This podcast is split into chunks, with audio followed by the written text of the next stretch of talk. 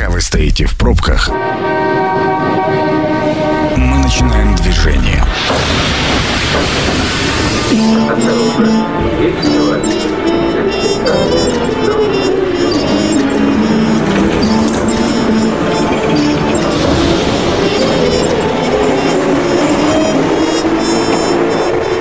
Метро.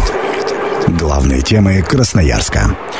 Добрый вечер. Меня зовут Дмитрий Полуянов, и сегодня я буду вести программу «Метро», но а, вместе со мной сегодня тему качества продуктов питания будет обсуждать Игорь Домнин, председатель Ассоциации «Енисейский стандарт». Игорь, добрый вечер. Да, добрый вечер, Дмитрий. Мы с тобой знакомы давно, поэтому, если ты не возражаешь, перейдем на «ты». Думаю, так будет комфортнее, и э, больше смогу из тебя вытянуть полезной информации интересной. Согласен, принято. Договорились.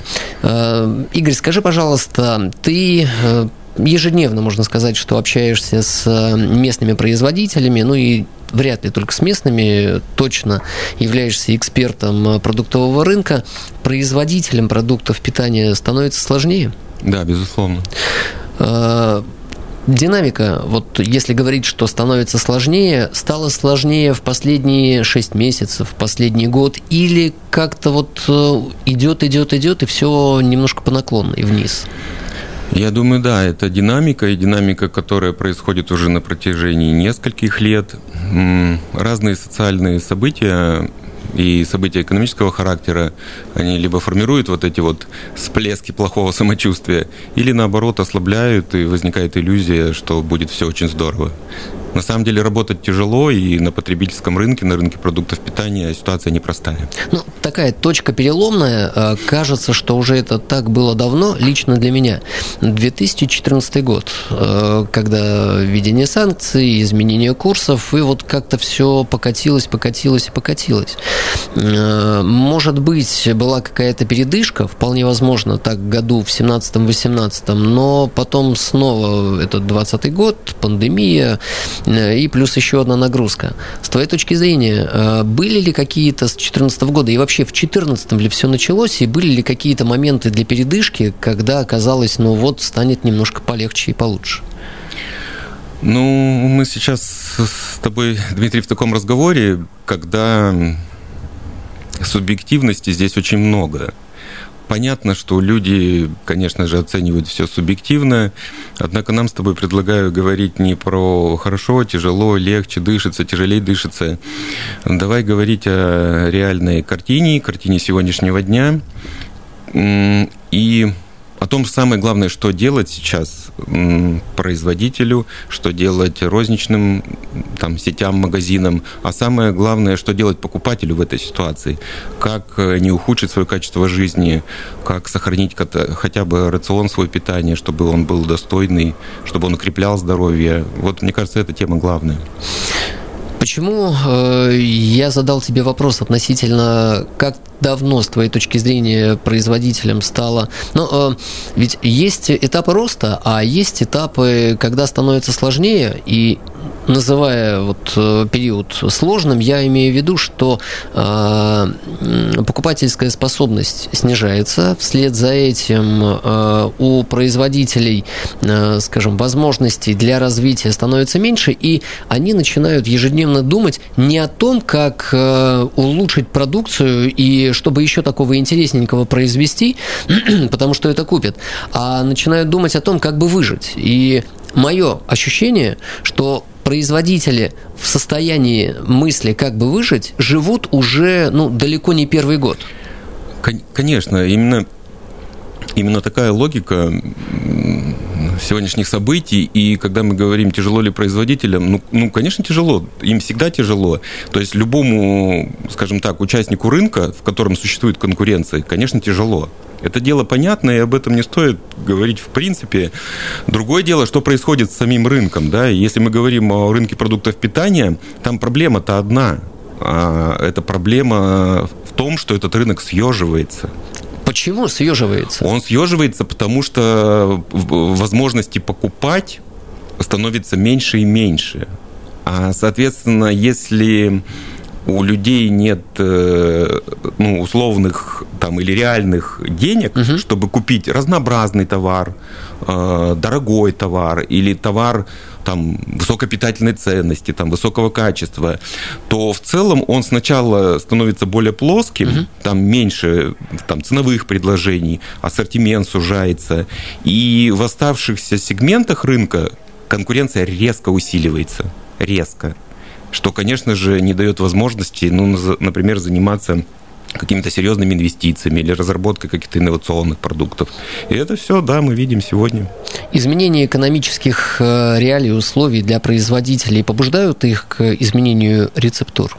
Да, конечно. В худшую сторону? Э, к сожалению, да, если говорить в целом о рынке. И в этот момент э, я привлекаю наших слушателей. Э, телефон прямого эфира, мы работаем в прямом эфире 219 11 10. Замечаете ли вы ухудшение качества продуктов питания? Дозванивайтесь, делитесь вашим мнением э, ухудшение не так. Мысль о том, что нужно выжить, и э, один из способов выживания – это изменение рецептур, удешевление для того, чтобы быть в ценовой категории, э, чтобы вообще продать продукт. Не первый год, и мне казалось, что два года тому назад, э, когда данную тему тоже обсуждали, э, были мысли, ну, наверное, предел где-то близок. Дальше хуже некуда, но куда еще удешевлять?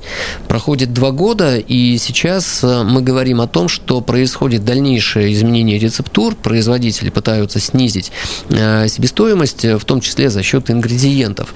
Есть еще предел, куда можно было бы менять рецептуру? Ну, странный вопрос. Я думаю, ответ... Ответь, как понял. Я думаю, ответ на этот вопрос не знает никто, если предел. Ну, наверное, единственный предел – это смерть. Вот. Но то, что рецептуры будут э, объединяться, это факт. И, и дальше. Конечно. И вот этот вот такой культурный термин объединение рецептур, угу. он сегодня активно вошел в обиход.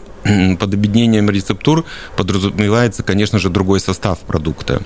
Это не другие ингредиенты, а э, изменения в пропорциях? Э, Или и то, и другое? Это комплексная работа. И вот знаете, как еда же – это источник силы и здоровья, принято так считать. И у нее есть две функции. Это пластическая и энергетическая. Угу. Так вот сейчас происходит объединение в сторону уменьшения ну, вот этой вот питательной ценности продукта. Ты про калорийность и полезность говоришь? Э, я говорю о том, что в продукте остается колораж, ага но все меньше и меньше питательных веществ. Витаминов? Э, нутриент, да, белков, э, жиров, углеводов натурального происхождения и каких-либо микроэлементов типа витаминов, минералов, да. Э, давай услышим мнение нашего слушателя. Внимание! Мнение сверху. Добрый вечер, как вас зовут? Здравствуйте, Владимир. Владимир, замечаете ли изменение качества продуктов питания? А, на качество я не жаловался бы. А заметил такую тенденцию, что если раньше требовался литр молока, то с каждым годом его становится все меньше. И, допустим, сейчас за литр продается 900 миллилитров. И, скорее всего, это ведет ну, в каждой сфере, да, так сказать, не только это молоком ограничивается, а и другими продуктами. Но качество изменения вы не замечаете в худшую сторону? Э, ну, молоко, наверное, как было три года назад, такое оно и осталось. А помимо молока? Например, э, колбасные ну, изделия, мясные? наверное, оно все-таки становится лучше. Становится лучше. Спасибо большое. Мнение Владимира э, не замечает изменения ухудшения качества. Объем, да. Изменение объема – это один из инструментов снижения цены. Сейчас, когда я подхожу к полке с плитками шоколада, мне так становится немножко грустно, потому что они стали маленькими. Раньше по 100 грамм были, а сейчас я смотрю на вес 80-75. В общем, как, как-то все усыхает, к большому сожалению. Я понимаю производителей, почему это происходит. Но если вернуться к качеству продуктов и к объединению рецептур, да. такой термин ты предложил, то замена происходит на что-то, что удешевляет, это в итоге снижает витаминную ценность, питательную, питательную да, ценность, питательную да. Ценность. Это же все плохо. Конечно, мы не становимся от этого здоровее и крепче, и нам все тяжелее и тяжелее сопротивляться ну, например, там, инфекционным, вирусным каким-то агрессивным фактором, там, инфекциям. Изменение рецептур, э, объединение рецептур – это основной э, инструмент удешевления продуктов, ну, вот помимо еще и изменения объема. Объем тоже где-то заканчивается, вот уменьшение объема по тому же самому молоку, судя, зафиксировались на 900 миллилитров 850, э, ну, а дальше уже, насколько я наблюдаю, не происходит уменьшение упаковки. Вот мы же говорим в целом про обеспечение населения продуктами питания. Mm-hmm. И сегодня все-таки ну, считается, что мы живем в рыночных условиях. Mm-hmm. Таким образом, все, кто этим занимается, участники этого рынка, они на самом деле занимаются бизнесом. И у бизнеса, помимо там рецептур, есть еще масса различных э, скажем так, аспектов, как этот бизнес оптимизировать. Это и логистика, это и розничная торговля, это выбор адекватного канала сбыта, это закупочная политика. Поэтому на сегодняшний день все больше и больше резервов э, задействуют эти участники рынка для выживания-конкуренции. Поэтому это очень сложная, очень такая многогранная тема. Примем еще один звонок. Добрый вечер, представьтесь. Добрый вечер. Дмитрий меня зовут. Дмитрий, что скажете про качество продуктов? Ухудшается я или на том же уровне? хочу следующее сказать про качество продуктов. Да, ну, соответственно, я думаю, все это понимают, что качество продуктов ухудшается. Э, если сравнивать там, да, с далекими, давними, добрыми временами, то очень ухудшается. Как-то одно время вроде как э, начали на качество обращать внимание – Теперь, видимо, в связи с этой пандемией, там, да, всеми остальными удешевлениями, э, опять э, внимание меньше уделяется. То, что вот э, там звонящий, да, предыдущий говорил о емкостях там и так далее. Ну, я думаю, это просто, это даже никакое не удешевление продукта, а просто маркетинговый ход какой-то, да, э, вроде цена такая же, но на самом деле там меньше. Да, те же шоколадки, как вы говорите. Э, люди клюют на цену, что она дешевле, ну а по факту ее там меньше просто-напросто. Спасибо, Дмитрий, спасибо. Э, Игорь, количество производителей уменьшается? Да. Чем причина? Э, хотя мы причины называли и ранее, это снижение, наверное, в основном покупательской способности, но, может быть, есть еще какие-то? Ну, конечно, причин масса, и конкурировать все тяжелее и тяжелее. Э, в первую очередь о том, что рыночных возможностей становится меньше. Во вторую очередь, наверное, общая экономическая ситуация, она же отражается не только на покупательской способности, да, на заработных платах и так далее. Это и рост затрат, это и рост энерготарифов, э, это ГСМ, это электроэнергия, это какие-то компоненты, там упаковка, это и какие-то мероприятия регуляторного характера, которые вводит государство, как, например, честный знак. Безусловно, это все повышает издержки. И, например, малые предприятия, им становится тяжело оставаться в этой отрасли. Сделаем небольшую паузу, прервемся на рекламу и снова вернемся в эфир. Добрый вечер. И мы продолжаем обсуждать тему качества продуктов э, с Игорем Домниным, председателем Ассоциации «Енисейский стандарт». Игорь, еще раз добрый вечер. Добрый вечер. Э, количество производителей уменьшается. Это то, э, на чем мы остановились до рекламы. Причин несколько и снижение покупательской способности. И э, вот э, ты говорил про регуляторные э, инструменты, давляющие на производителей. Э, имеешь в виду Меркурий, ЕГАЭС и все подобные системы, Чест, которые... Честный знак, да. Честный знак, которые усиливают контроль со стороны государства и что контролируют? Что пытаются контролировать? Ну, мне про контроль говорить сложно, наверное, лучше этот вопрос государству задать, что они Но ты же видишь, контролируют. Что но то, да, но то, что это несет издержки, э, в первую очередь, которые ложатся на производителей, которые обязаны там дополнительные стикеры клеить, какие-то акцизы, это точно.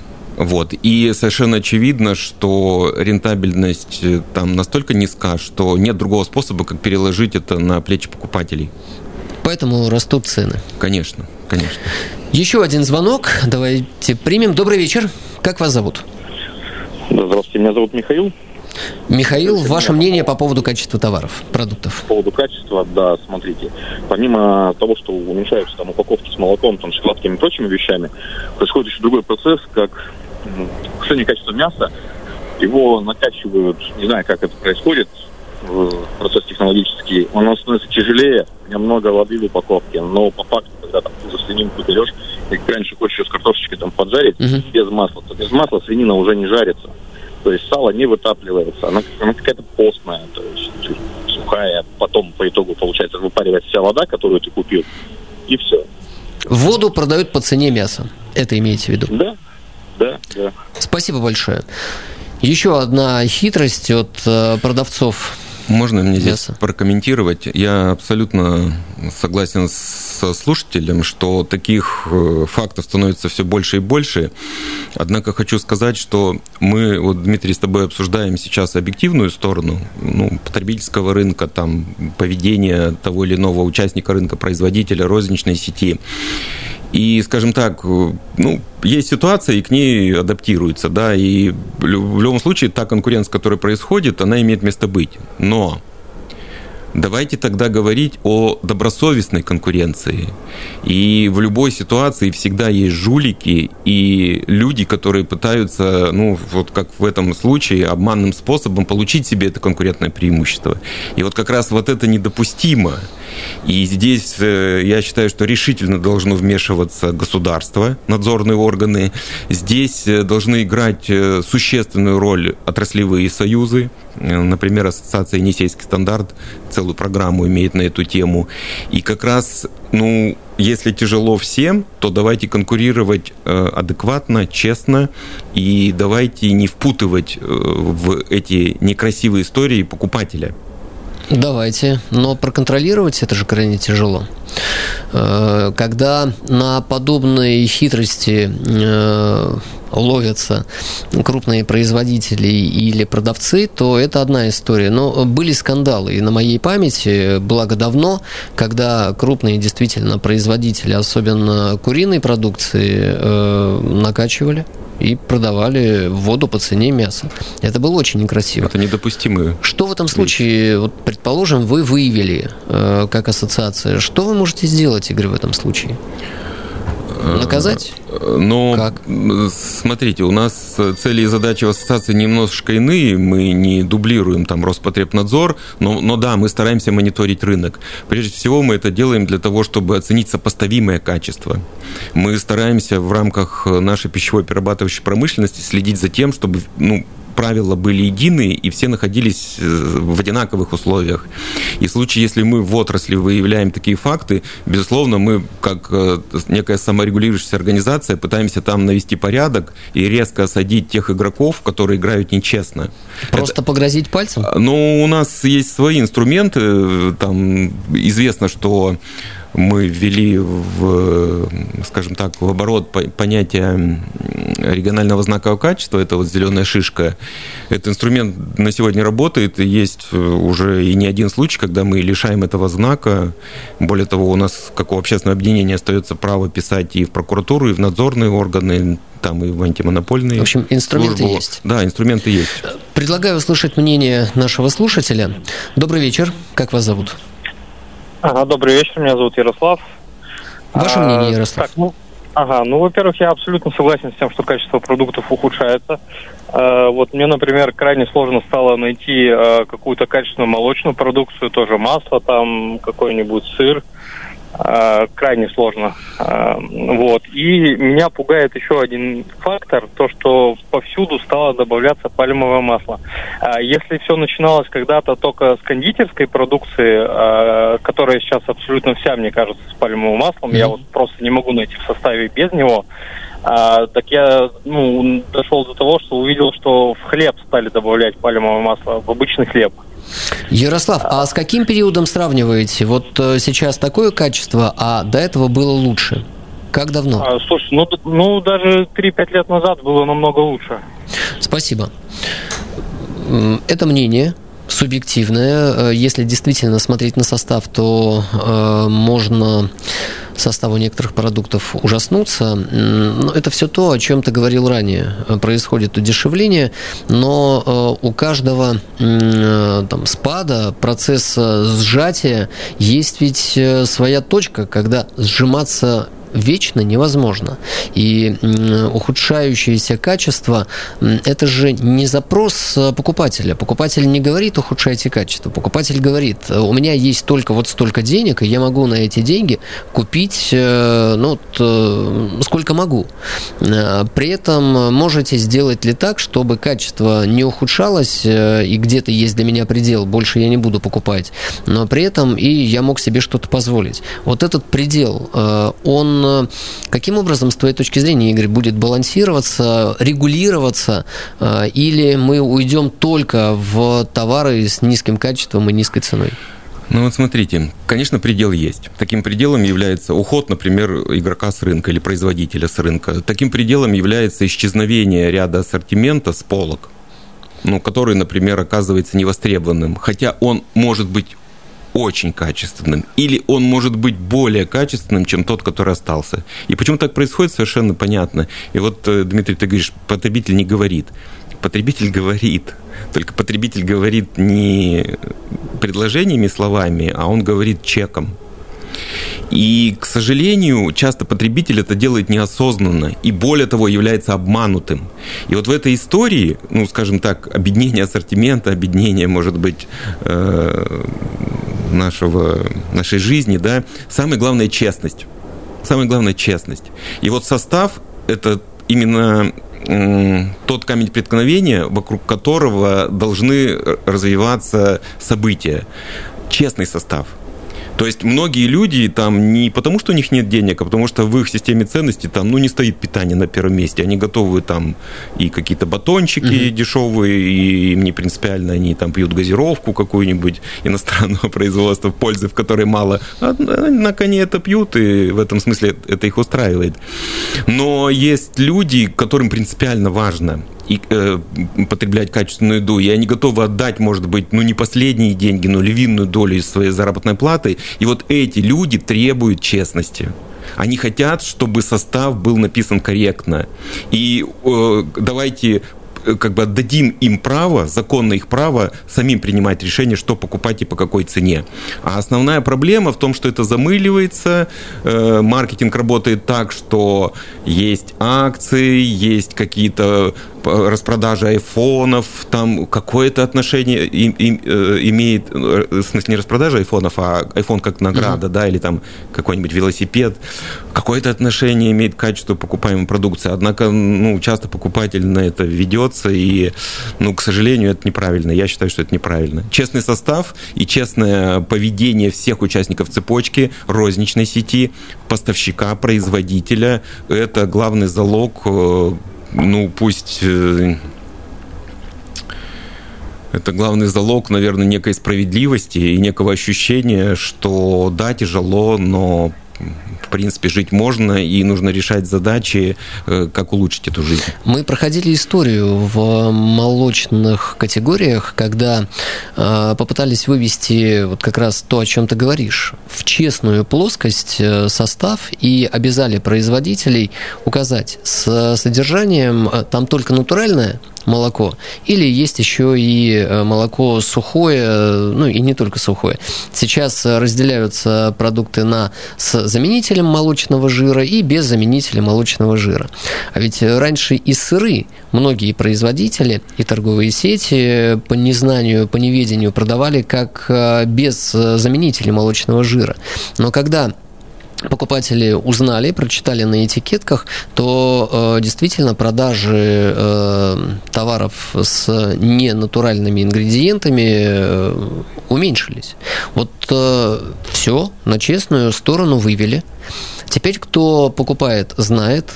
Я покупаю, понимаю, что я покупаю. И сожаление мое связано вот с чем? Что доля тех, кто, прочитав состав, а, может себе позволить купить продукты из э, натуральных ингредиентов становится все меньше. К сожалению, да. И население все-таки расслаивается по доходам. И вот это вот социальное неравенство, оно уже выражается в том числе и в рационе питания. Все это сказывается на производителях, которые э, начинают выводить из своего ассортимента, и ты тоже про это говорил, э, товары, даже целые категории, что покупателю не по карману. Да. Это же тоже обеднение, но обеднение с точки зрения выбора. Безусловно, да. И это, ну, это, это скажем так, плохой тренд. С твоей точки зрения, Игорь, э, если крупные производители сейчас вынуждены выводить из своего ассортимента продукты э, более дорогого сегмента, ну и там, априори с более натуральными ингредиентами, без заменителей всего и вся. Но э, место-то не пустое, спрос есть. Наблюдаешь ли ты, что подобные категории уходят сейчас в такую ремесленную плоскость, и э, те, кто может себе позволить и хочет приобретать товары из натуральных ингредиентов, уходят вслед за производителями в интернет и начинают покупать у ремесленников? Да, так и есть. И вот все, что мы обсуждаем, оно мы как-то вот э, выбрали фокусом разговора производителя, uh-huh. да, но на самом деле производитель это один из участников этой цепочки. И почему мы не говорим, например, о розничной торговле? Ведь там же тоже интересные изменения происходят за последние 3, 5, я думаю, 7 лет. Что происходит с торговыми форматами? Во-первых, меньше становится традиционной розницы, так называемой, да? А ты сейчас имеешь в виду торговые сети? Да, безусловно. Я сейчас э, поясню, к чему uh-huh. я это говорю. Во-вторых, э, все больше и больше появляется дискаунтеров. То есть это магазины, где недорогой ассортимент. Uh-huh. Его, во-первых, меньше, во-вторых, он резко недорогой. Таким образом, в розничной торговле все меньше и меньше форматов и точек, где можно дать иной товар. Потому что массовый рынок, он работает вот по тем, скажем так, закономерностям, которые мы до этого обсуждали. Угу. И, на мой взгляд, развитие торговли – это тоже очень существенный такой факт, который должен стать задачей у отрасли, у государственной власти развитие разноформатной торговли, автолавок, каких-то фермерских рынков, ярмарок, одиночных магазинов, э, цивилизованных павильонов. Я считаю это правильно, потому что если будут возможности для реализации продукции, то и фермеры будут понимать, что они не столкнутся лицом к лицу с каким-нибудь распределительным центром федеральной сети, где шансов у него просто ноль. Развитие торговли должно все-таки способствовать развитию и разного вида производств, в том числе и ремесленного, небольшого. Очень много классных таких вот крафтовых продуктов, да, которые выпускаются в небольшом объеме, но они высочайшего качества, они высочайшей ценности своей, да, биологической. Но, к сожалению, у таких э, производителей нет рынков сбыта. Видишь ли ты перспективу сохранения и развития именно вот этого направления и сохранения качественных продуктов да, конечно, вижу. Спасибо огромное. Сегодня у нас в гостях был Игорь Домнин, э, председатель Ассоциации «Енисейский стандарт». Нашу программу вы сможете услышать э, на сайте э, 102.8.fm. Эм. Будет опубликована именно там. Меня зовут Дмитрий Полуянов. И до скорых встреч. Станция конечная. Поезд дальше не идет. Просьба освободить вагоны.